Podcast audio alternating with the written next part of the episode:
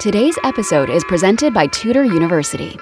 It's the only online learning resource for college coaches who want to become dominant recruiters. Visit dantudor.com for all the details.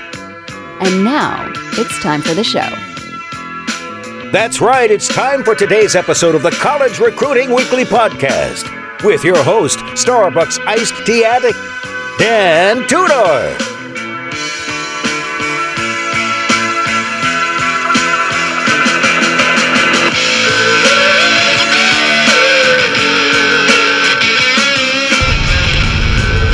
Coach, glad to be with you today. I'm in my car driving, which you may hear some background noise, but it's my opportunity to talk to you and to address this topic, an interesting one that we're going to dive into today. But before we do that, I need to start off with a couple of apologies. Um, so, if you notice, the title of this podcast is College Recruiting Weekly. And is it every single week that we put out a new episode? No but we, we try to stick pretty close to that. If you notice the date that this episode is being released, and go back to the previous episode before it and notice the date that it was released, we went way longer than a week or even two weeks in between episodes. Uh, and look, I don't make excuses, but I do want to offer an explanation because I got a couple of questions. Hey, when when are the new episodes coming out? Been enjoying the previous ones and catching up, but I want to I want to know if I've missed a new one. And no, you haven't. The reason is because around the time at the last episode that uh, that was released, um, I got word that my mom wasn't doing well and was sort of on the decline and had to travel across the country out to California where we used to live, but now I'm based in North Carolina. Spent time with her, and then we got word that she really wasn't doing well, and so went out again and spent more time with her right before she passed away. And so it was somewhat expected, it wasn't a shock. Uh, those of you, though, that have had a parent pass away or anybody that's close to you, a loved one uh, that uh, that is going to, to mean something to you emotionally, you know, kind of the the the thing that that does to you. It gets you out of your rhythm and I probably like like most coaches think oh, I can I, I, can still do everything and and um, and you know deal with this as well. And when my mom passed away, it wasn't so much an emotional uh, um, thing that I that I was overcome with. It was more just the the process of closing out a life is I guess the best way I could explain it. So, for those of you that haven't had this happen, uh, there's a lot of details to attend to and uh, put the travel aside and the time, just the mental capacity. It occupies a space in your mind that I really just didn't budget for. And so every week I would be like, okay, this is the week I'm going to put together this podcast, uh, we'll release it, and then something else would come up and I just was really bad about um, about sort of staying consistent with that. So again, not an excuse, just an explanation because I also feel like that was the priority that needed to happen in life. And heck, we got almost 80 episodes in the past to catch up on that uh, that we can put out for you and have put out for you. So hopefully you got reacquainted with those and um, have also been reading our content that we put out now daily at dantudor.substack.com as well as the dantudor.com website. So, anyway, that's what's been going on. Um, I really need to apologize to this coach who had a question, and I said, Ah, great question. I've been getting this a lot, and I'm going to answer it and go into a lot of detail, coach, and just listen to it on the podcast, uh, and it'll be great. Well, that was a long time ago as well. Several weeks ago, when when uh, she first asked the question that many of you have asked me and have talked I've talked to you about, but this is becoming more and more of a topic that I think needs to be addressed kind of formally and in depth, and that's what I'm aiming to do on this podcast. But I owe an apology to her as well, and so I'm going to be getting with her one on one and doing a little extra stuff for her uh, as a way of saying um, sorry for the delay. Okay, so with all that out of the way, what is the thing that we're dealing with today on this podcast episode? Well, it's what many of you have run into recently, which is kids, recruits that you are recruiting that you think are great people as well as great athletes are going to fit into your culture just perfectly.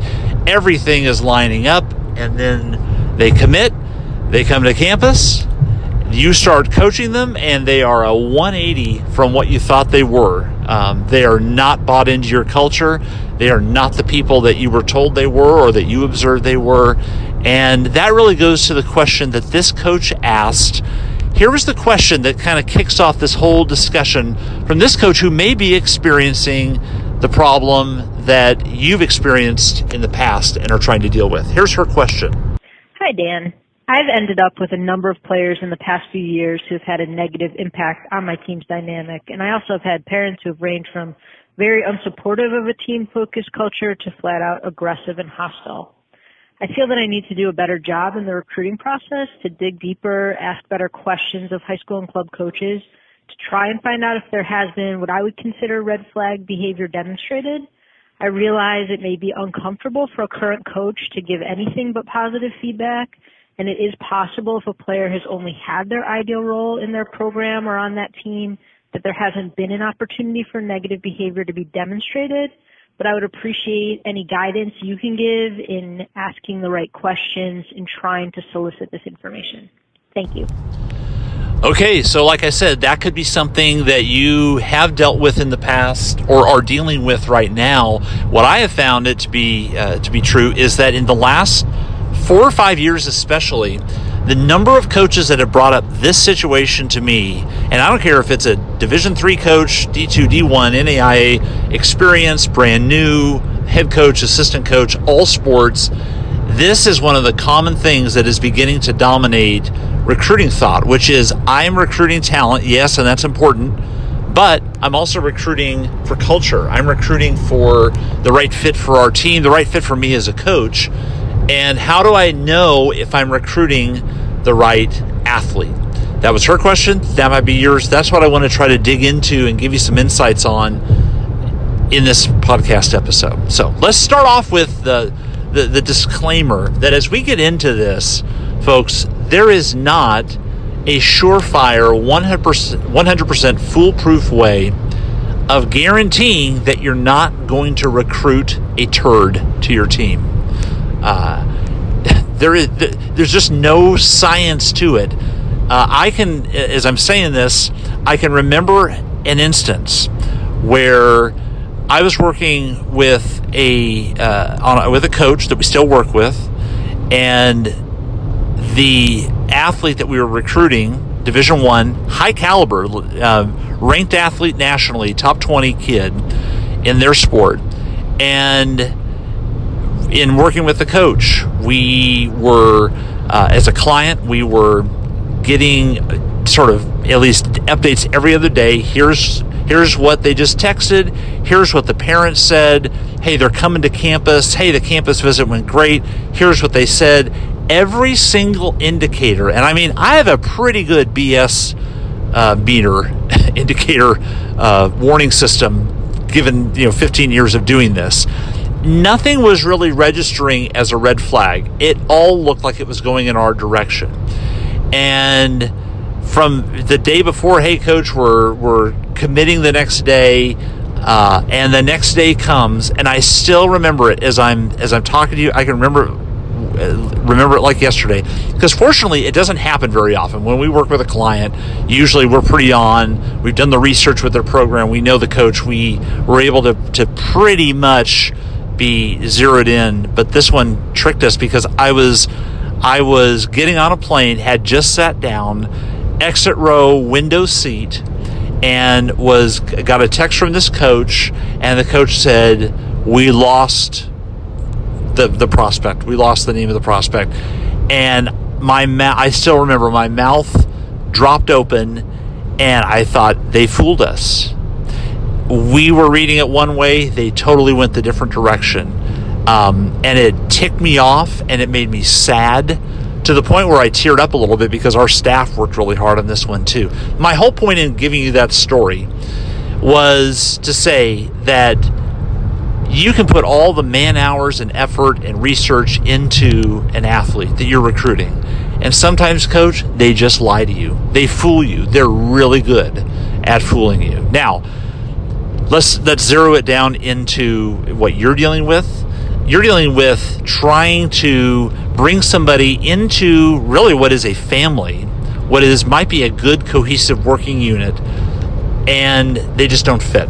You're trying to find a kid that matches your your style as a coach that wants to be coached a certain way, that wants a certain personality coaching them, and you just want the fit, and it just doesn't fit. Even though they say and give all the indications of how great it's going to be, they buy into the way you're doing things. All the indicators are there, they show up, and it just doesn't work. You, in, this business coach, you have to be accepting of the fact that that's going to happen from time to time. Uh, with the D1 football staffs that we work with, that happens all the time. And they have the biggest budgets, they have the most coaches, they are able to do as much homework uh, as anybody else in college athletics is going to do. And you know what? I would say, on average, every class, they probably miss two or three or four guys that they bring in, that they sign, that just turn out to not be what they thought they were going to be. And part of this I'm going to put on the athletes. Part of it is the mindset that you're recruiting now, which is I'm I've worked hard as a junior hire, I've worked harder as a high school athlete. I've put in the extra hours, I've played club, I've done the extra lift sessions, I've gone to the camps, I get the private training, whatever they've done in their sport to get to where they're at now. And all along the way, coach, what has the message been? The message has been if you work hard, if you play for my club, if you do the extra workouts, if you do this, if you just go to this one other tournament, what's going to happen? What's going to happen is you're going to get the college sports opportunity, whether that's a scholarship or just to be on a sports team. Uh, even if it's at Division three and you're not getting an athletic scholarship, there's still the prestige of playing college athletics and the benefits that they associate coming with that. And there are benefits with that. But the problem is that all throughout their formative years athletically, their mindset has been this is the goal, this is the goal. I've got to, I want to play college athletics. I want to be on the team. I want to be called a college athlete. And once they achieve that, once it's done, what we find and what you're finding too is that the attitude is, ah, okay, I'm here, I made it, I'm a college athlete at this school, this college, this university whew, good, I did it. And now I relax. And you're coming along as a coach saying, hey, you're not going to relax. You need to keep working hard. In fact, you aren't as good as you need to be to play for my team. And what you're finding is a lot of them, that's a shock. They've never been told that they aren't good enough. In fact, just the opposite all throughout their life, they've been told, ah, You are good enough. You're really good. You're so good that if you keep playing for me and my club team, and my high school team, and, or get the private instruction, I'm going to get you on to college. College athletics has become the summit. That, that, that is the peak at which you're supposed to arrive. And what they don't know is that once they get to that peak, over across that valley is another higher mountain that you want them to climb. And some kids we're finding just aren't cut out for that. They just don't have the mental capacity and the drive to want to go after it because this has been the goal all along is to just get the college scholarship just get the college playing opportunity and you've given it to them and so now i have to readjust that mindset so that circles back around to you now have a couple of those kids on your team that really aren't built for college athletics that just wanted the signing ceremony. They wanted the press. They wanted people to say, hey, good job, good work, you did it. And now they're not really performing. And you want to try to not have that type of athlete on your team because number one, it's no fun to coach them. And, and you know, number two, or maybe 1A, it's hard, it's impossible to coach them because they're not coachable. They're not ready to put in the work. So how do you find out ahead of time that you're dealing with that kind of an athlete? Because that's really the core of this coach's question and the question that you might be asking. Well, I I tend to be kind of a, a a logical, systematic guy in giving advice to coaches and also looking at what has worked for people that we've worked with in the past.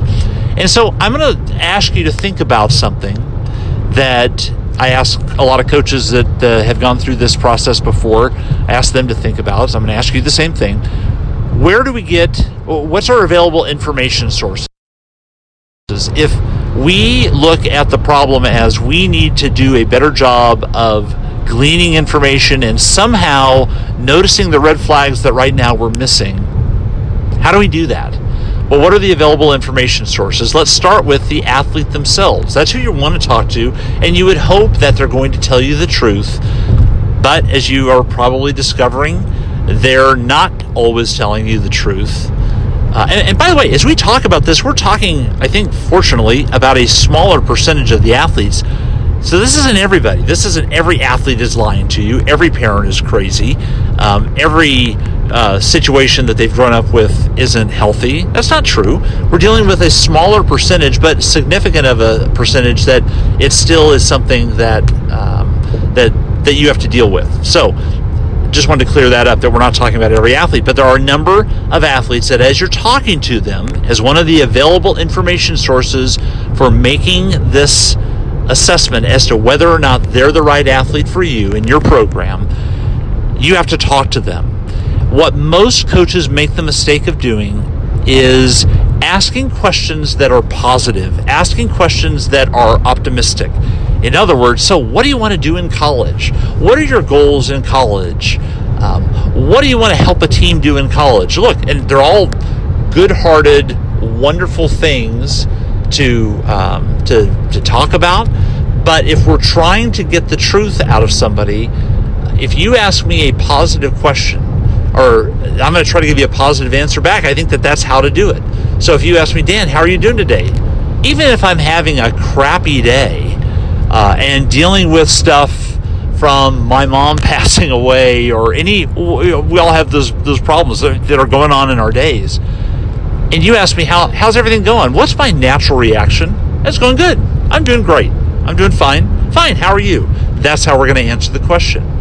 Um, you walk into a store, the salesperson comes up, Hi, welcome. Can we help you with anything? No, I'm just looking. I'm fine. We don't naturally go to the deep interaction with that other person, even though that other person is inviting that deep interaction. So you're doing the same thing when you go and ask them about goals, you're asking them about what they want out of college, you're hoping that that generates and and would expect that it would would generate this really thoughtful conversation that that is truthful. And what we're finding is that that's just not the case. So, one of the answers that we found to that is for you to ask the question in a negative way. So, and, we've talked about this on some past podcasts and articles that we've written at dantudor.com, but um, let me just say a couple of things, a couple of examples that might give you an idea of what I'm talking about. So instead of asking, what do you want out of college? Um, what do you What are your goals in college? Again, a very optimistic, positive um, thing that you're asking, in the way that you're asking it. I would suggest that you ask it is, hey, as you're looking at colleges, you're starting to talk to coaches. What are you getting the sense of that wouldn't be right for you? What is the wrong situation for you to go into? Now, they don't know the right immediate answer for that. What do I mean by the right answer? Well, if I if you ask me as a college student or college sorry, college prospect looking to be a college student and athlete, if you ask me, so what do you want out of your college career? I know what the right answers are. I know the answers to the test. And the answers to the test are I want a good education. I want a shot at playing uh, my sport in college. I want to be a part of a team. I want to make friends. Those are all the positive things that I'm going to recite back to you that I have learned in our culture is the right way to answer that question. But it doesn't necessarily mean it's the truth. Most of the time, is it? Sure. All the time? No. So, I need to ask a negative question because what you'll find is when you ask that question, so basically, which college, which type of school or situation or coaching style would be wrong for you, what you'll find is they'll say, uh, hmm, wow, uh, good question. Um, and if they don't have an immediate response, that means whatever they answer with next is probably going to be the truth because they haven't made up the answer in their mind yet.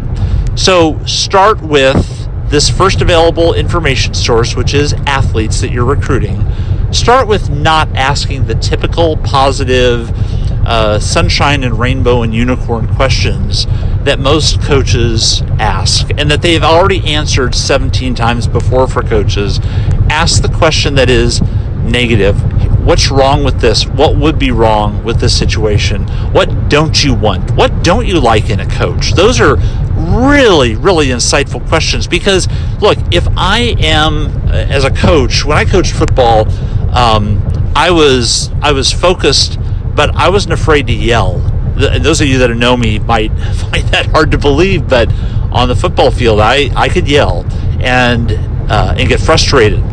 If if if that's my coaching style, and I knew that as an athlete, I didn't want a coach that ever yelled. That when a coach yelled, I knew I hated that person.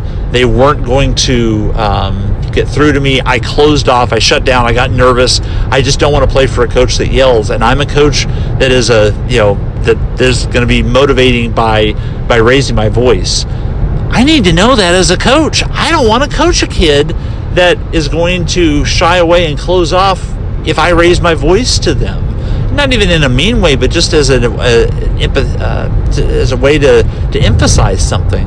I don't want to be coaching that kid. That's the wrong fit, and it's going to be the wrong fit for them. Well, how do I know that unless I get them to tell stories about the type of coaching style that is wrong? That's your responsibility, coach. So make sure that you are asking them negative questions about what they don't want, don't like, what's not the right fit, what college setting would be wrong for you.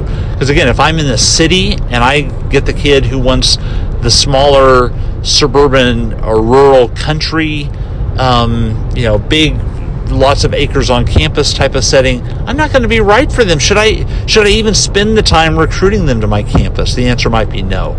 So with the athletes understand that they are very much primed and trained to give you the right answer rather than the truthful answer make sure you're asking the right questions of them uh, now other things related to the athlete, what they're like, their demeanor in games, what you see on on on video. You all know how to do that. I'm not going to advise you on what you need to look for based on your sport, division level, and your coaching style. Um, because if you need my help with that, then it's we're we're it's probably time to hang it up because I'm not going to give you good advice for your sport and your coaching style on that. But when it comes to questions, that's what I would want to see you do.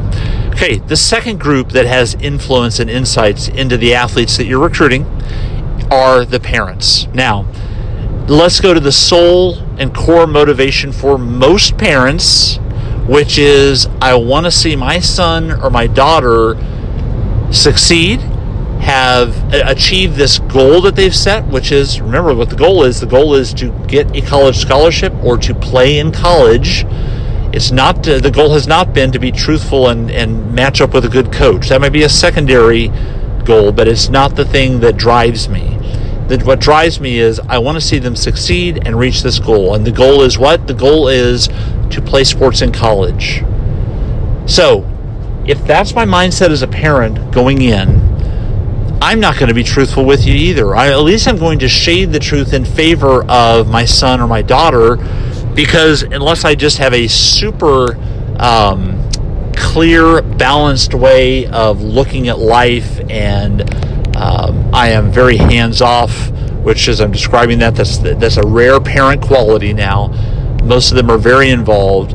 I am going to steer them into what I would want to see or what I know they want to see.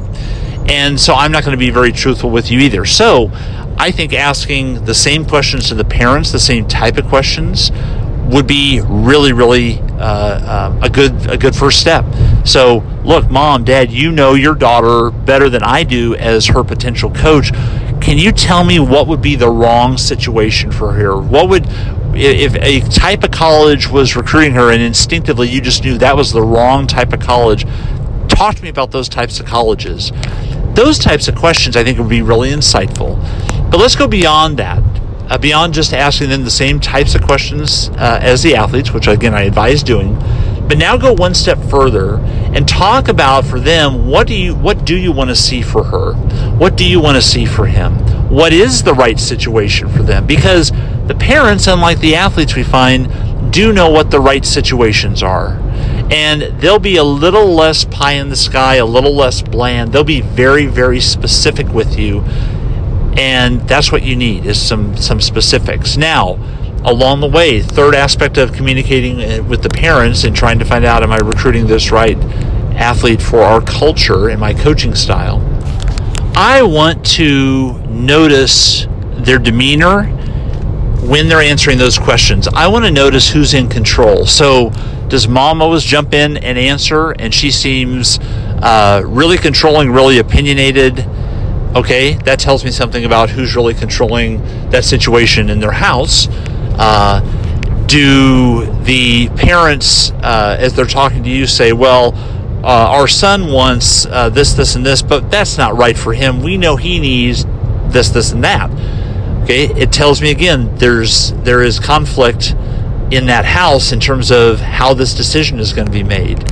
Um, and sometimes, again, by talking to the parents sooner rather than later, you get an idea of their demeanor, uh, their mental state, and I'm not I'm not saying that flippantly by the way. I mean what how they approach life and handling situations and handling this very important process there's been a lot of coaches that when we've advised them to do this have come back and said oh my gosh Dan what I realized in this conversation early on is that the athlete is kind of take it or leave it when it comes to playing college athletics but mom is all about it. This is her goal. This is her dream. It's not her son's dream and that's what you need to find out.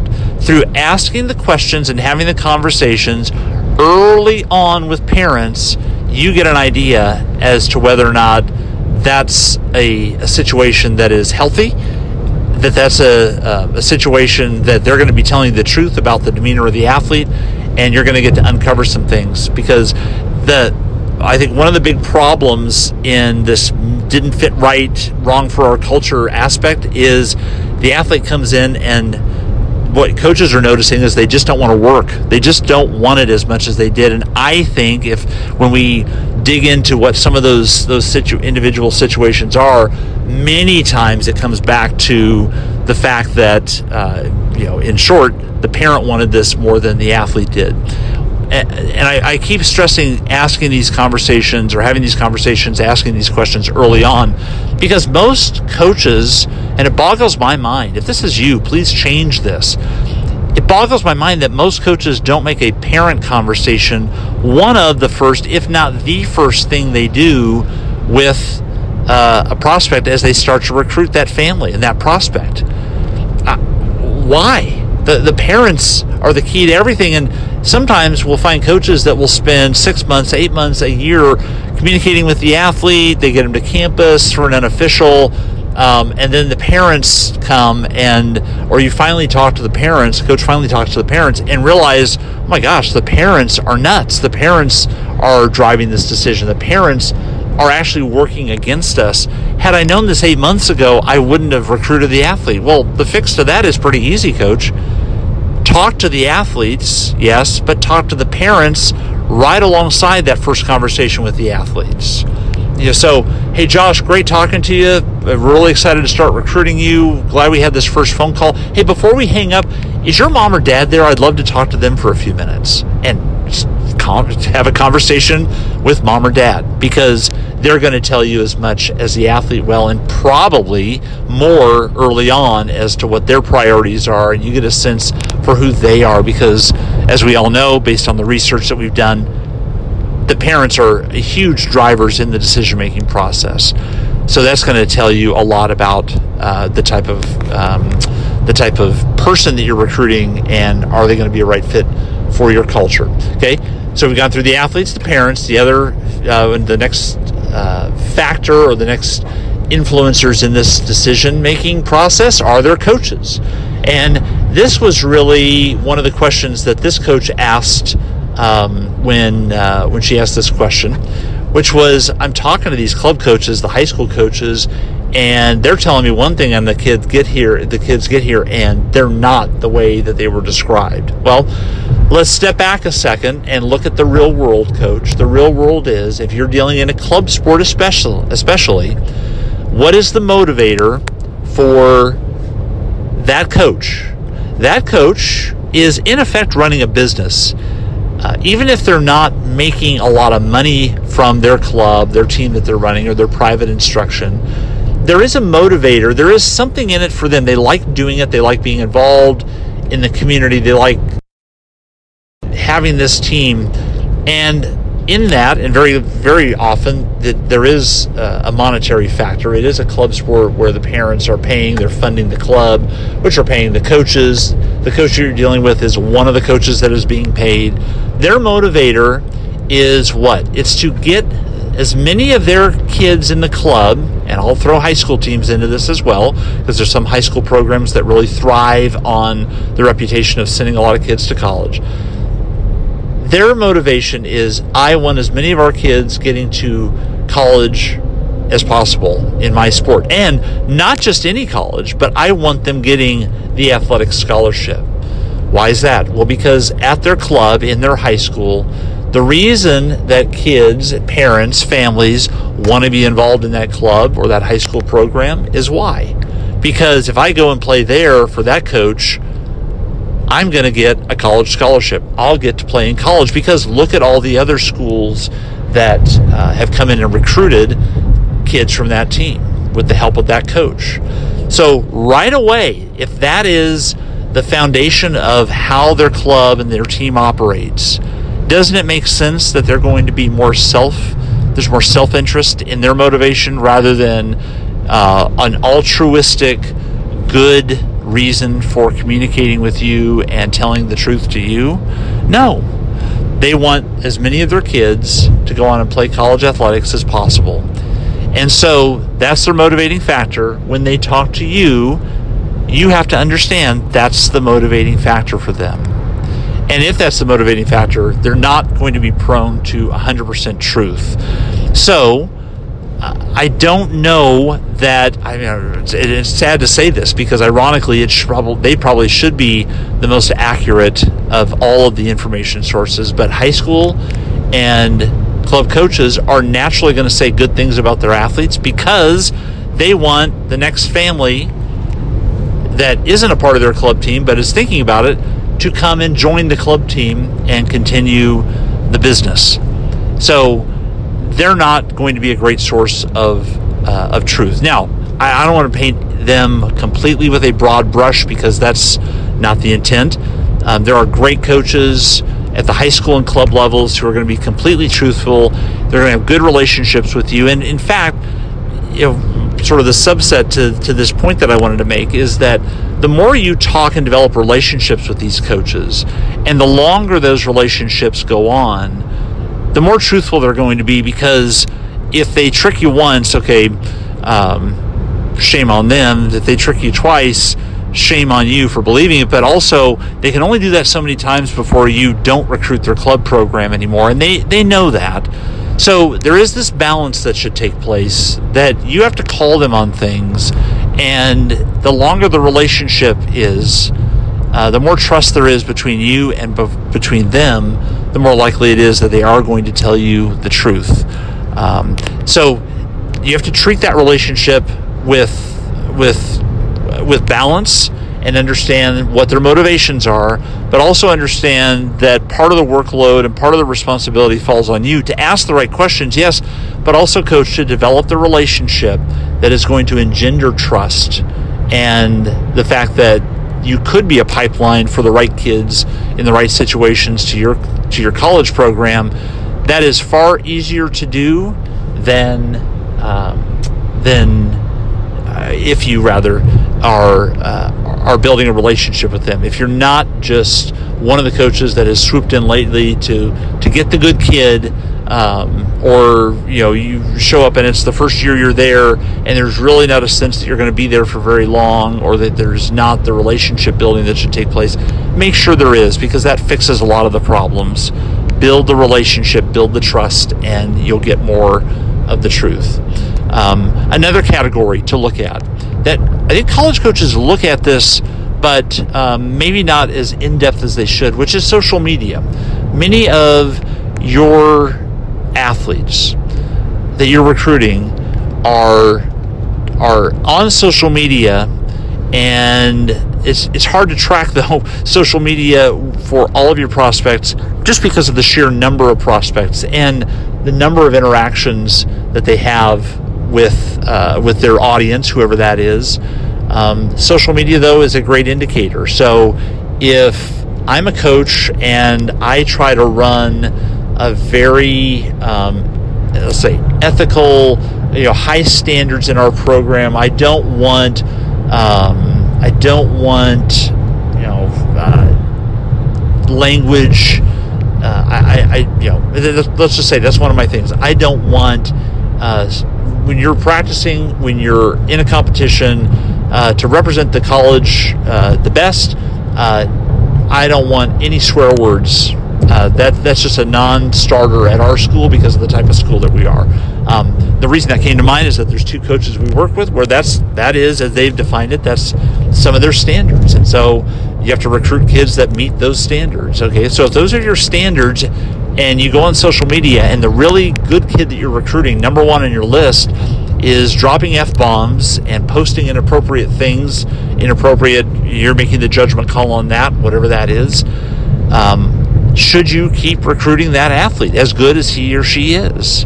And the answer is probably going to be no. But if you miss it and you don't track social media, like most coaches don't, then you're going to recruit a kid that's probably not going to be the right fit for your program.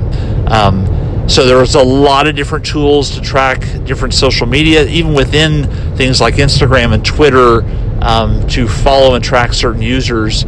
You, um, you know, the, the, tools are out there. Um, as a as a, a little commercial, and I say a commercial because I'm involved uh, in an ownership standpoint with with this uh, this tool. Um, I think RE Recruiting is a fantastic tool for this. Um, it is a contact manager in the same vein as JumpForward, Front Rush, and those. But one of the things that we built into this for coaches, uh, in addition to it being the least expensive option on the market, is the ability to track social media with your recruits and to be able to uh, to get when you click on a recruit's uh, um, uh, profile within within the program within RE recruiting, you get the latest. You can go back and, and, and see the latest stream of social media uh, that they have that they have have posted. So it's a very easy way to uh, to track all that. Uh, you can get inform- information at that at recruiting.com. But but the point is this: you have to track it somehow. You have to track and get a history of who this athlete is because over time, for most kids, it's almost impossible to hide who you are. Uh, it is an open window into their soul many a times, and you have access to that window. So use it uh, and make sure that you're that you are uh, tracking it because that's the thing that um, that you um, that you have at your disposal. The last category that I want to touch on, and then we're going to wrap it up. The, the last category is, and I say this last because I don't know if it's the best for last, but I would say it's the least used, and that is either their teammates that they're currently playing with or kids on your team that have either played against them or with them in their club or high school programs as a resource for finding out who they really are. So the reason we we stumbled on this about a decade ago, and I probably embarrassing to say that we should have figured this out on our own before hearing it play out a couple of different times. But what what happened was on campus visits, um, coaches would start asking kids about the kid, the, the athlete that they have on campus that they are recruiting and say, hey, you know, I, you played against her in club. Uh, how was she to play against? And turns out that athlete on your team knew who she was, had negative things to say about her, had the stories that she had heard coming up, uh, you know, in the last year or two about this athlete because she still has ties to the community and they're a wealth of information. And had that coach or those coaches not asked those athletes that are already on their team, what do you know about her? What have you heard? What was she like to play against? Um, would you want her as a teammate? Why or why not? Those are things that I think are are underutilized uh, greatly. The, the the kids that you have on their team. You could even extend this out to um, because you know how big we are on giving kids on a campus visit when they come to visit your school. We're, we're big on just letting them go off and be with some of the younger kids on the team and getting that relationship start starting to be formed, even if they have no previous relationship or previous ties to anything.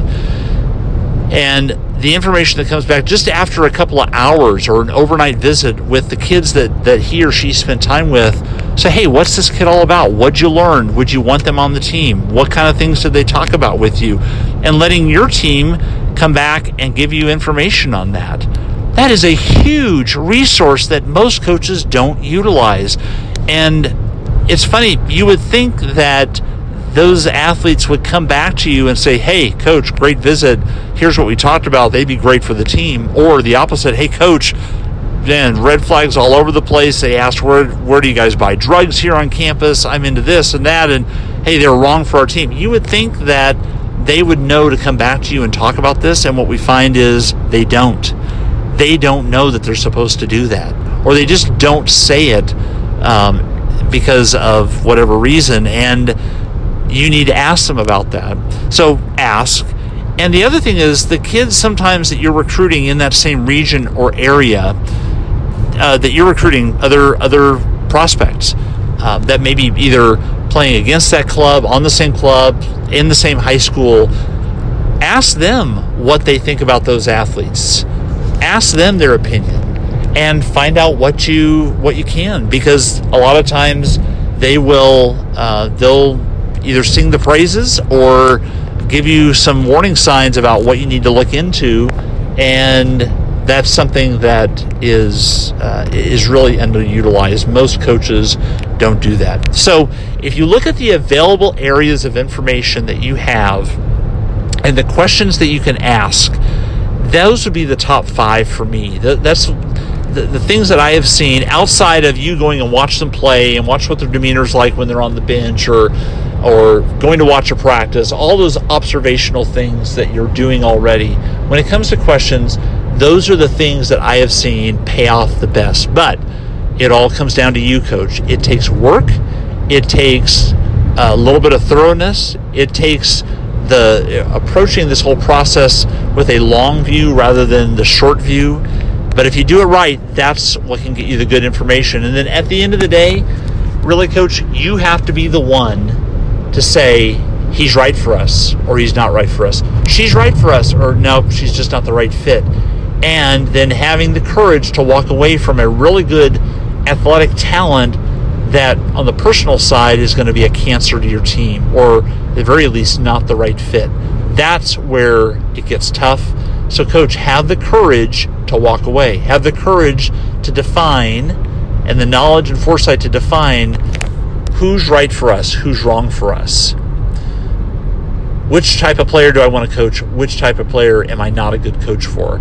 And recruit to those strengths and weaknesses and those preferences. That's my advice, coach. I really appreciate your patience with the long break in this podcast.